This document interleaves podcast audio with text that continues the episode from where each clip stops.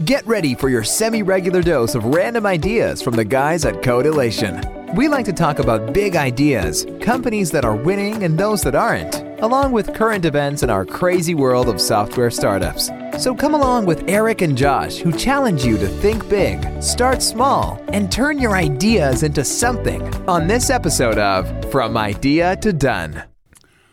Hey everyone, I'm Josh. And I'm Eric. And today's idea is bringing a happy birthday to my ideal tracker. And this is actually a follow up to our last episode talking about, you know, launching a product. And so here we go. This week, Dr. John, he launched my ideal tracker. And our whole team actually worked on this, which is awesome because it's the first time all three of our kind of previously siloed teams worked on an aspect of this project and brought it to launch. And, it, and I'm really just overall happy with this trial by fire kind of ended up being awesome. And there were a few bumps along the way and there's plenty to learn from but at the end of the day dr john hosted his launch webinar and he sent it to sent this webinar to a very specific list of potential customers. We helped polish the app's landing page. We wrote the email campaign to get people to get there and we did a walkthrough video of the app that he played during his presentation. I just thought it went really well. Josh, what were your thoughts on the first launch?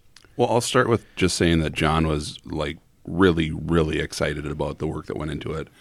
Um, from our seat, I think it's a great thing for us to lean into as a unique value proposition for our customers, and it's something I, I don't see a lot of agencies, you know, doing. You know, and it doesn't take too much to get me excited about anything. But I honestly think this project was kind of a game changer for us just to kind of follow back on what we ask a lot of our customers is like, what does your app do that differentiates yourself from other products or other things in that field? And I've not run into any other development companies that want to bring to help their customers market their product to find their actual first customers. Josh, what do you kind of think that the launch party did to differentiate us? I, I think it's you know launching a product that you're expecting to grow revenues off of is definitely different than you know stepping in from other marketing aspects of scheduling a blog post or creating a content schedule. I mean, that's there's values to those tasks as well. Um, but I think um, a, a, main reason that other companies don't lean into that is there's risk involved. Like mm-hmm. it's now on our shoulders to some extent to make sure that you know if we're helping to validate the market that it's the right market to be talking to, and if we're, you know, taking it in, into launch and we we don't position it right, like is there risk there for us as a company? You know, I I think so, um, but you know, as we've grown as a company, we've been able to help with just so much more than the development, and I, that's a risk I'm I'm willing to bet on you know, and it's kind of like the Thelma and Louise when they like hold each other's hand as they drive off the mm-hmm. cliff. yep. I think helping with marketing is something we've we've talked to a lot of other companies already on some of our app builds. I, I think we kind of ran into similar problems that our dev teams running into when doing this project it's kind of similar to an app build. We had to shift gears a couple times and the plans kind of changed and that wasted some of our time and some of our money. Other people got involved in planning and magically changes happened along the way. And, and again, it's just, it's really similar to when you're building the app and we run into things that you don't think about from a customer standpoint. I think to make this process better, we're going to need some better communication kind of across all of the teams.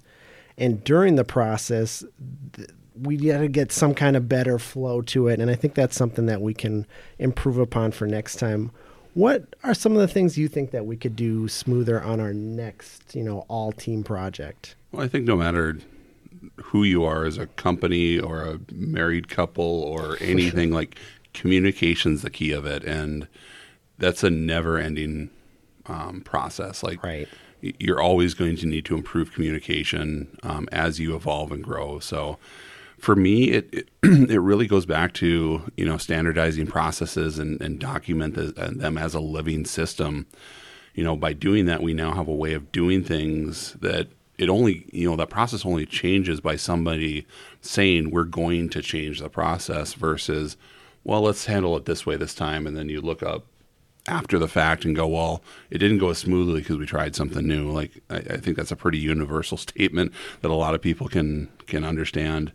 Um, you know, plus we've been using a really great tool uh, called Parallax, um, and Tom from the the Parallax products been on the podcast before. So shout out to Tom and Dave.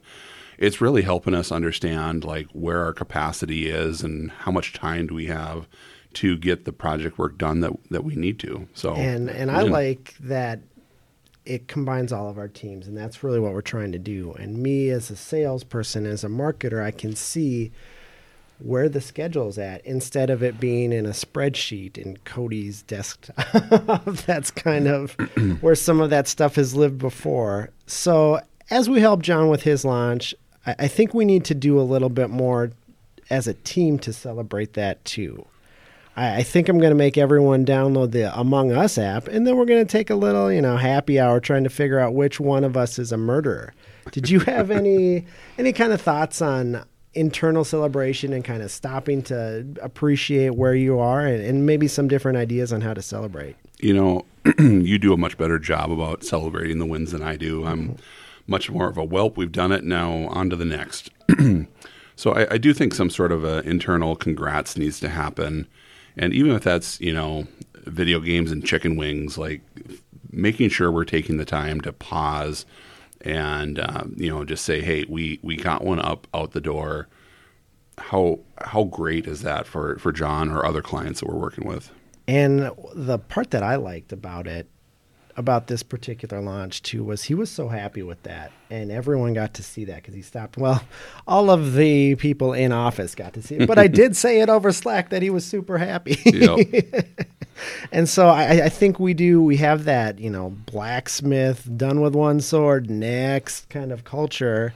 And, and celebration is important. John needs to celebrate taking his idea his good idea and turning it into an actual software and getting farther than 99% of other good ideas. And I'm really excited to be able to bring this different approach to customers in the future. Josh, did you have any final thoughts?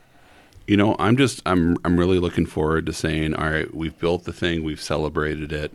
Now, how quick can he take that idea into his first paying customer, then his 100th paying customer and 500th paying customer? Like what's the impact that that that gives for for our clients? That's that's just big for me. And I, I wanted to reach out to him yesterday and be like, oh, how'd the thing go? But I've been scared to yet. so, yeah. So, happy birthday, my ideal tracker. Thank you for listening. We're hoping you know a startup that could use our advice or random thoughts. Send them over to codelation.com to hear our next podcast.